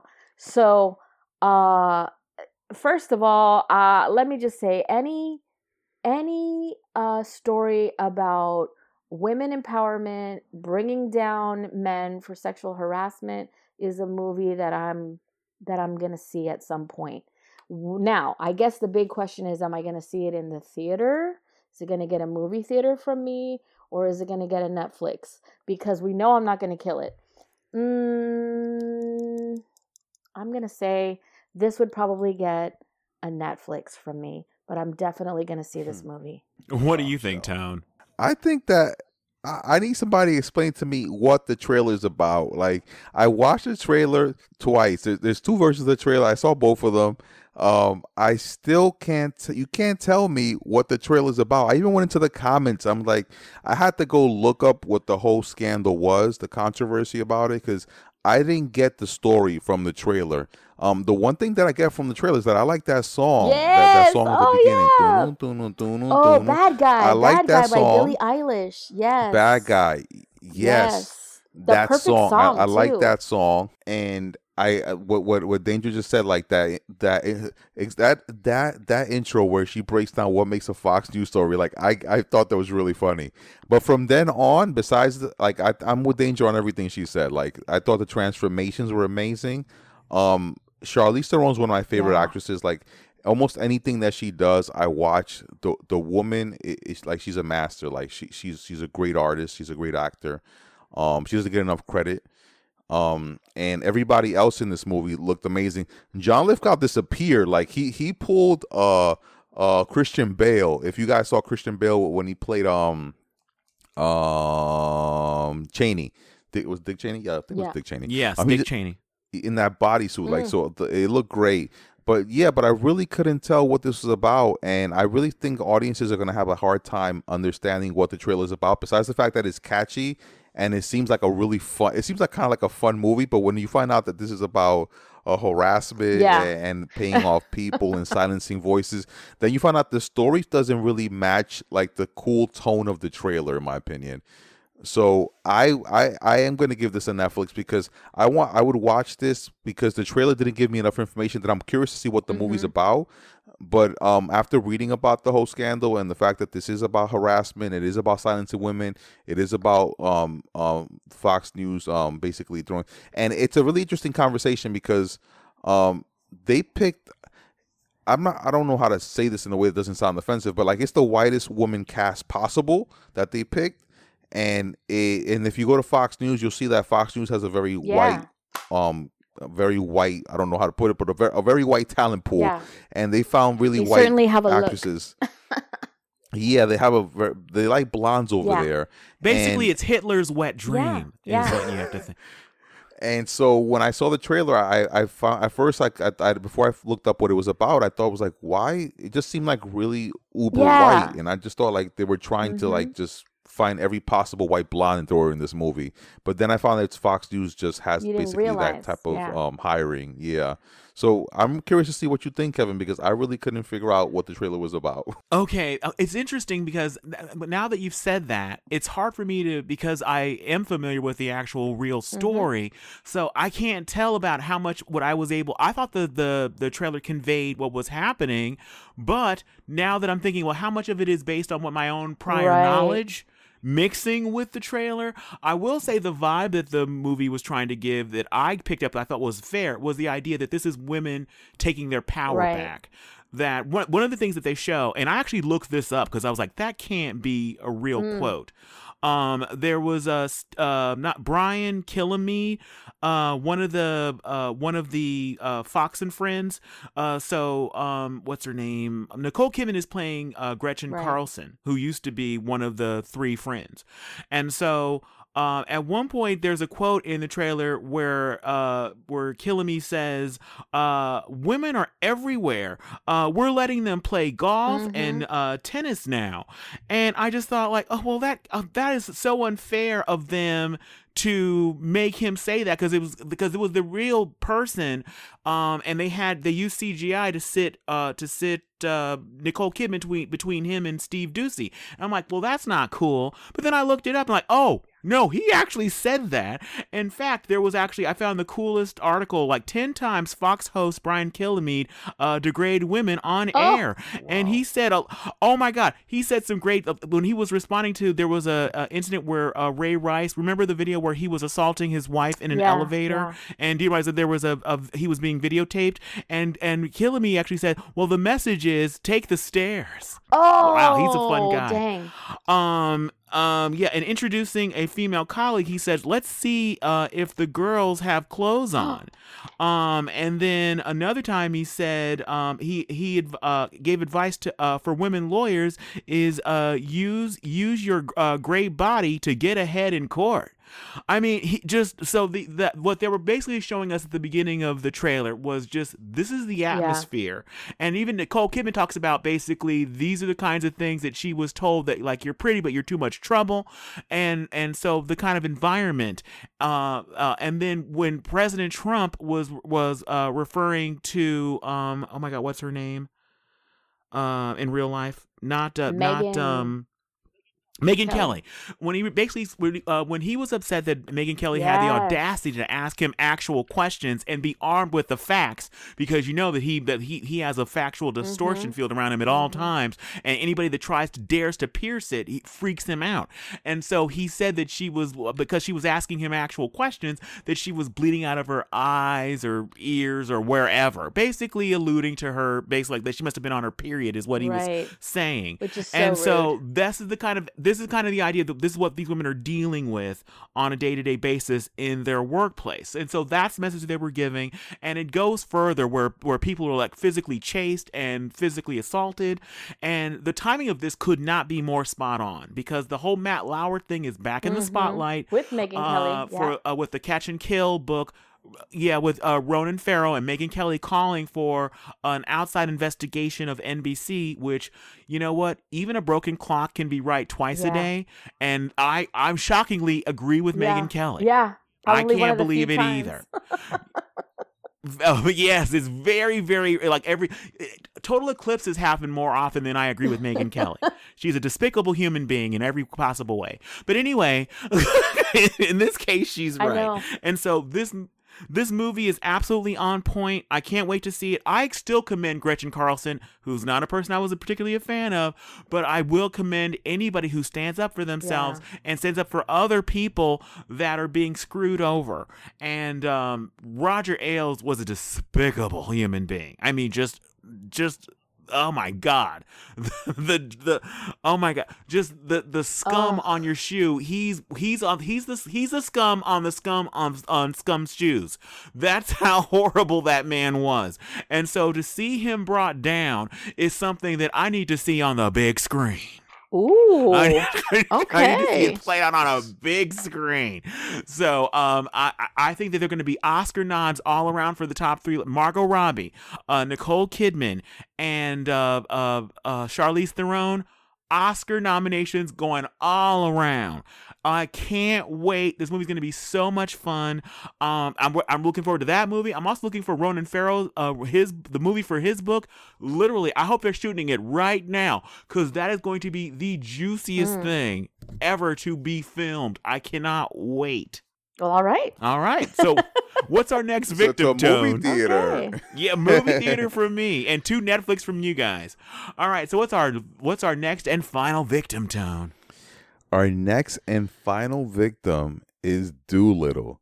Um, Dolittle is an upcoming adventure fantasy comedy film directed by Stephen Gaghan. It's written by Gagin and Thomas Shepherd. It stars Robert Downey Jr. as Dr. Dolittle, as well as Michael Sheen, Antonio Banderas, Emma Thompson, Rami Malek, John Cena, Kumail Nanjiani, Selena Gomez, Octavia Spencer. It's it's a big cast, guys. Tom Holland, Craig Robinson, Ralph Fiennes, and Marion Cotillard. And it's scheduled to be released next year, January 17, 2020. What's the synopsis for yet another Dr. Dolittle, Kevin? All right. In Dolittle, a former doctor turns to treating animals because he loves, uh, because of his love for all creatures. When Dr. Dolittle discovers he can communicate with the animals, he embarks on a fantastical adventure. All right, Danger, what did you think of the trailer for Dolittle? I have to say I was not excited to watch the trailer for this because I thought it was going to be like Eddie Murphy Dr. Dolittle and I just couldn't imagine um I just couldn't imagine Robert Downey Jr. playing this character and then I, I watched the trailer and I was pleasantly surprised. First of all, that he has an English accent because I didn't even know he could do an English accent. So my bad. Sorry for uh, doubting you there, Robert. Um, I thought that the cinematography looked really great. I love the vibrancy of the colors and the animals and the variety. I like that it looks like a period piece. Um, so that was really cool. I I would absolutely enjoy this film and I would go see it in the movie theater. So I think that this trailer absolutely did its job in showing me uh, that Robert Downey has some diversity in um, in how he can play different uh, different characters, and I I love I just I just love everything about this and the way that it looks, and I think my kids would really enjoy this. So I would see this in the movie theater. What about you? Okay. Um wow, we have such a different reaction to this. Even though this was an over 2 minute long official trailer and not a teaser, um cuz normally these kinds of things movies that are going to be this big have a teaser Mhm. first and um we'll give you give you a little glimpse. This was a full on trailer and after watching it, other than the gorgeous CGI uh, scenery and spectacle of it all, I have zero idea what this movie is about there's like pirate ships and like cannons going off at one point, but I don't know why who who's shooting at who and why. I mean, I know that uh, Robert Downey Jr. has the ability to talk to animals, and we're to hear the animals talk. But what's happening? We see him being thrown into a cell at one point By who? For what? What purpose? what is the story of this whole thing? How to get the power to speak to animals? Was it a magic spell? What the hell? I know nothing other than the fact that he is like feigning an English accent. You said, and um, that CGI anim- CGI animals are cool. And for some reason, whenever there's CGI polar bears, they get to wear cool hats and Oh. helmets. So I learned that from his Dark Materials, and uh, uh, uh, and from this, polar bears love headwear. But um, I other than that, I'm super confused. So for the CGI spectacle of it all, and like, isn't it like is it's cool? It looks gorgeous. It does. Um, it this is the time if you're if you're gonna do a Doctor Dolittle kind of thing, this is the time to do it because the CGI has never been better at making animals talk. So let's go for it. Yay! But yeah, would I pay fifteen dollars to see animals talk? No. so if it happens to be on Netflix, would I watch it? Maybe. Yeah, I guess. You're like, yeah, I guess. So, so again, a tentative Netflix from me. Uh, so, Tentative. Tone, what did you think? Um, I'm gonna expand on everything you guys said because I agree with everything you guys said. Um, to, to what Danger said, yes, I, f- I found it um hard when I saw that Robert Downey Jr. was starring in this because um this is like the fifth or maybe the sixth Doctor know, Dolittle so movie, many. and it, there's so many of them. And also, I don't think they they they let enough time pass because. Rob Doctor Dolittle in my brain is still um, Eddie Murphy, like just like you a- and he did I think two or three movies. Um, I didn't see them, but I I still recall him. Yeah. Uh, in my brain, Doctor Dolittle is Eddie Murphy. So I thought like I thought that too too little time had passed. Uh, the other thing is Robert Downey Jr. in my brain is Iron Right. Man, and he's still fresh freshly Iron Man in my brain. It's it's the reason that when I just saw that on Chris Evans movie on Netflix with uh, with the um with the hotel, like it was really hard for me not to see Chris Evans in Captain America. And here, it's a really weird choice of a sec of a movie to follow up Yeah. Endgame. Like th- he had so much credit, and some people are saying that he might be even be up for um, best actor for Iron Man. Like they, that, there could, he might be considered in the Oscars. So he he had a plethora, I'm sure, of roles to pick from, and everybody was waiting to see what's the next thing. I thought he was gonna do something dramatic, something like maybe something a, a big action movie or a drama or a thriller but this is completely a curveball. I didn't think he was gonna do this film, so I, that alone, like, it was really hard for me to see him in this role. And The Lion King just came out. Yes, The Lion King did great numbers. Um, it was a it was a successful movie, but so I feel like also like this movie's following The Lion King too closely. We just saw Talking Animals. We just saw how amazing CGI in The Lion King. So seeing these animals here, it didn't impress me because I I just saw the, the, what The Lion King did. And I also thought that as the most of this cast that, that I read off at the beginning, it's all a voice cast. We have um in the in the trailer you see Antonio Banderas shortly, you see um Robert Downey Jr., but it's mostly everybody's mostly voices of the animals and for as much as we saw in this trailer, I saw very little talking. Like the only thing that I noticed was that yes, Robert Downey Jr. has a, has an English accent. I was like, yes, finally we got one of their roles because they're taking all our freaking roles the English. so wait, I wait, was- wait, wait, wait, wait, I gotta say something. Now, both Mm-hmm. of you didn't Robert Downey Jr. play Sherlock Holmes? Why were why I is everybody know. I didn't surprised he has his English I, accent? I don't know. I didn't see it. Oh, I saw that too, and I thought like, yes, because they're just taking all our superhero roles. So it's good that somebody. But Sherlock Holmes was a big win for us. Come on, we gotta admit that. But yeah, I, I well, thought wait, it wait, was. we know we also we also went with Bridget Jones. Bridget Jones was played by Renee Right. Zellweger, who's an American, and that pissed that pissed them off.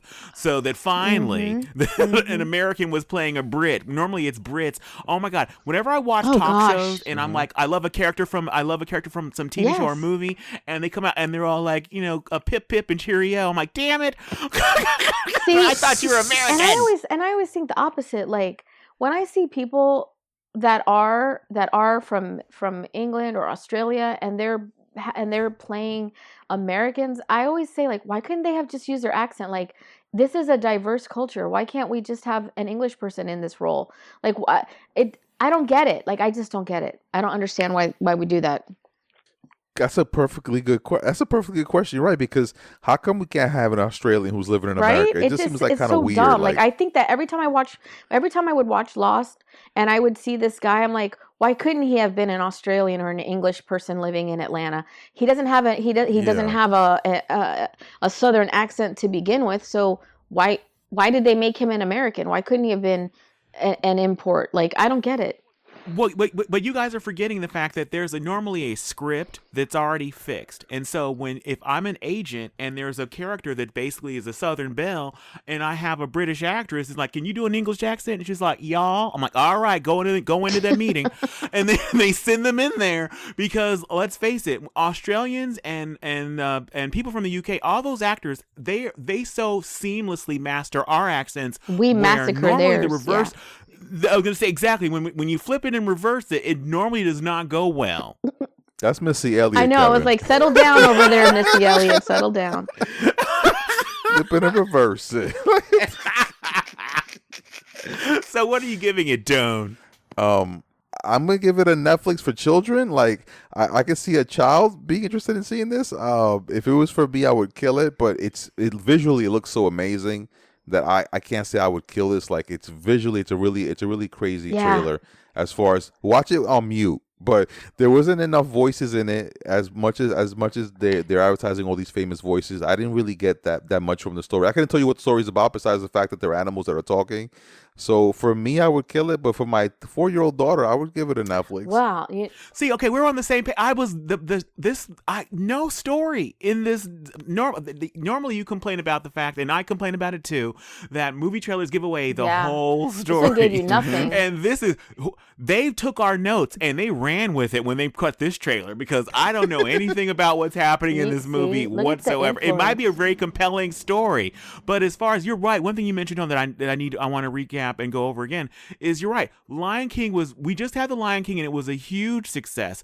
This movie is scheduled to come out in January. That'll be around the time. Uh, Lion King is already now available on uh just came out on on Blu-ray and so by the time uh this movie comes out I believe the Lion King will probably already be on like uh on uh Disney Plus if not Netflix so we'll we'll we'll have like a you know our, I think It's all of our talking animal demands yeah our, our yeah exactly. So our animal our, our need for talking animals will will be kind of that that position will be filled in January still by the Lion King.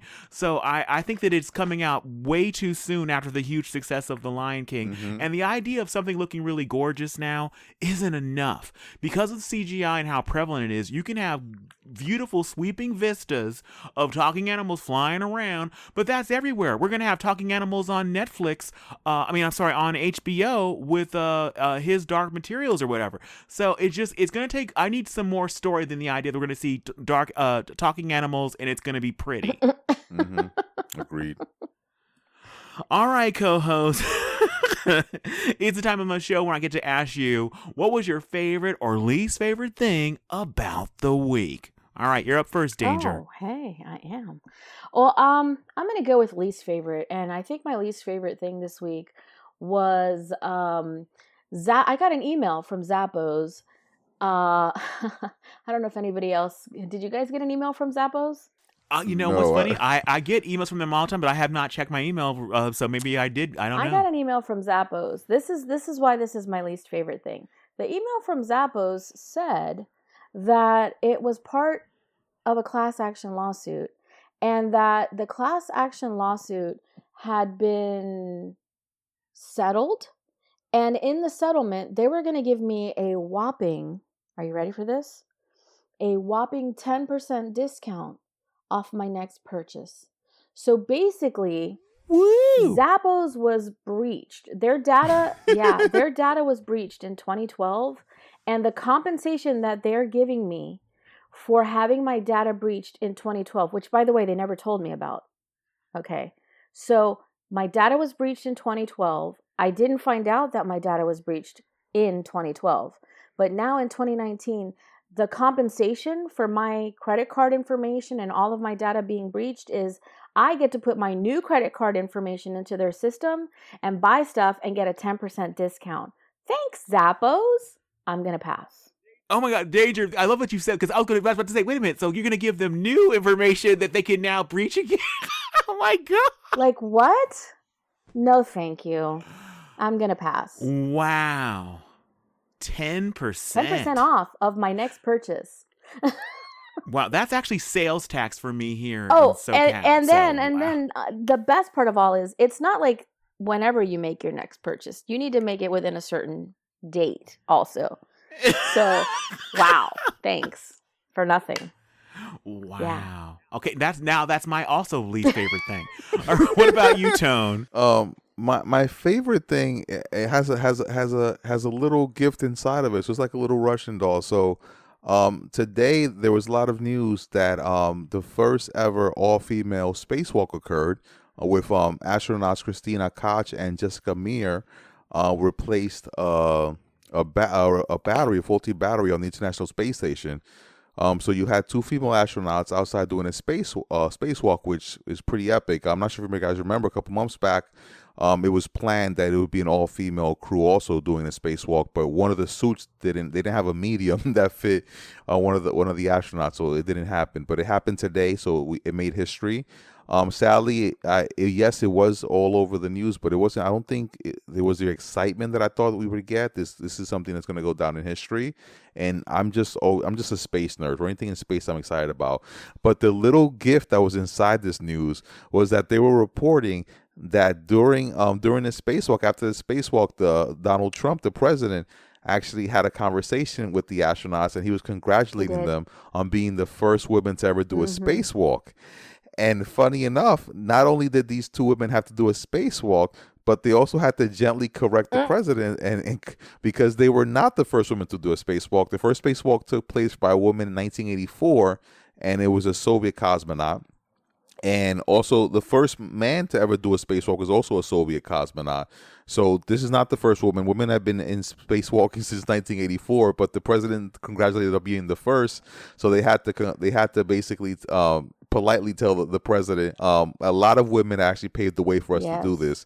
Um, so it, it it was just great that even on even on a day like today that's so epic, the president still couldn't get his facts right, and these these space astronaut women not only had to do their job and do the job competently and make history, but they also had to correct the man who couldn't even get the news right. So that was that was kind of great. Mm. Oh my god, they had to woman splain to the president what was actually happening. Space woman splain, Kevin.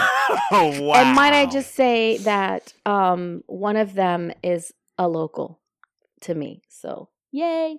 yeah, she's from she's in North Yeah, Carolina. She's from Jacksonville, North Carolina. Hell yeah, Kevin. All right. Um there there are a lot of least favorite things this week. I mean, there's way too many to list. Um uh, anyway, so I'm not going to even go there cuz just my rage will just be out of control. You'll, So you'll be, you'll be anger. You'll be. I'm going be anger to menstruating. Ex- I'm going to be in Bombshell too. So, uh, Electric Boogaloo. Anyway, so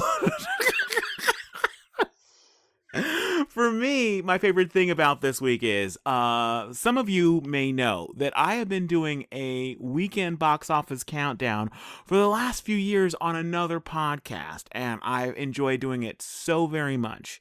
Uh, it's been an absolute blast. But what the good news is that uh, the weekend box office is moving to a new home.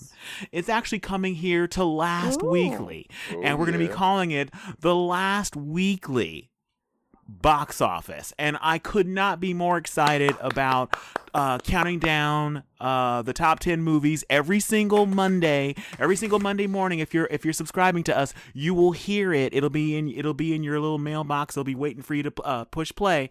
And not only will i be counting down uh, the top 10 movies every week with a lot of snark but oftentimes my co-host uh, will be chiming in with their movie reviews of some of the top 10 movies and they won't be alone hopefully. Hopefully you will join in the fun and you will call in using the anchor app you will call in your review of uh, one of the movies that's in the top 10 that particular week and uh, you'll be a part of it all. So i could not be more excited and that is absolutely my favorite thing of the week. Woo! Yay! Here, So- here. okay, I, I hope I hope you guys join in and start listening every Monday. All right, uh, we can't cover every story that uh, in the week, as you know, if you're if you, unless you're living uh, under a rock, you know there were a lot of stories this Mhm. week, and we fought tooth and nail to narrow it down to these four, and it wasn't easy. It was a death match. Yeah, feelings were hurt, eyes were blackened. So.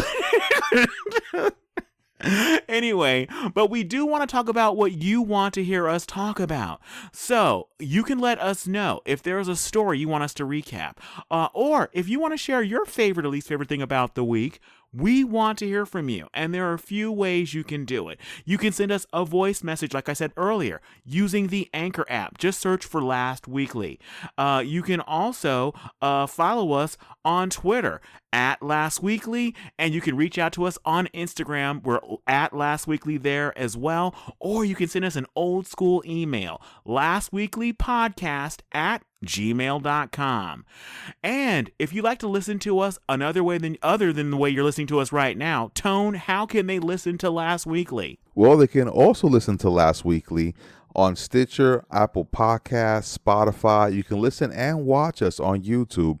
And our new home, which is WJMSradio.com. You can listen to us there every Sunday at 4.30 p.m. Eastern and every Friday at 10.30 p.m. Eastern. And we've made it really easy for you guys to check out all the places where you can listen to Last Weekly by going to lastweekly.com for all our links where you can listen to us. Kevin? Okay, and just because I'm on the West Coast, I'm gonna let my, let my West Coast friends know that you, that um uh, the Pacific time for Last Weekly we air every Sunday on WJMS Radio at 1:30 Pacific, and on Fridays 7:30 Pacific. So check us out. There's no no matter where you are in the world, there's no excuse to not listen to Last Weekly. I want to thank you so much for listening to this episode this is why we do it. We do this. We talk about these things for you guys because literally, we can just we could have fights on three-way mm-hmm. calls. We don't have to do this in front of microphones. we do it for you. And if you guys keep listening, we'll keep doing it. So, thank you so much for listening and supporting the show and following us on social media. That means so much to us. So please keep subscribing and please keep following us on social media and keep listening.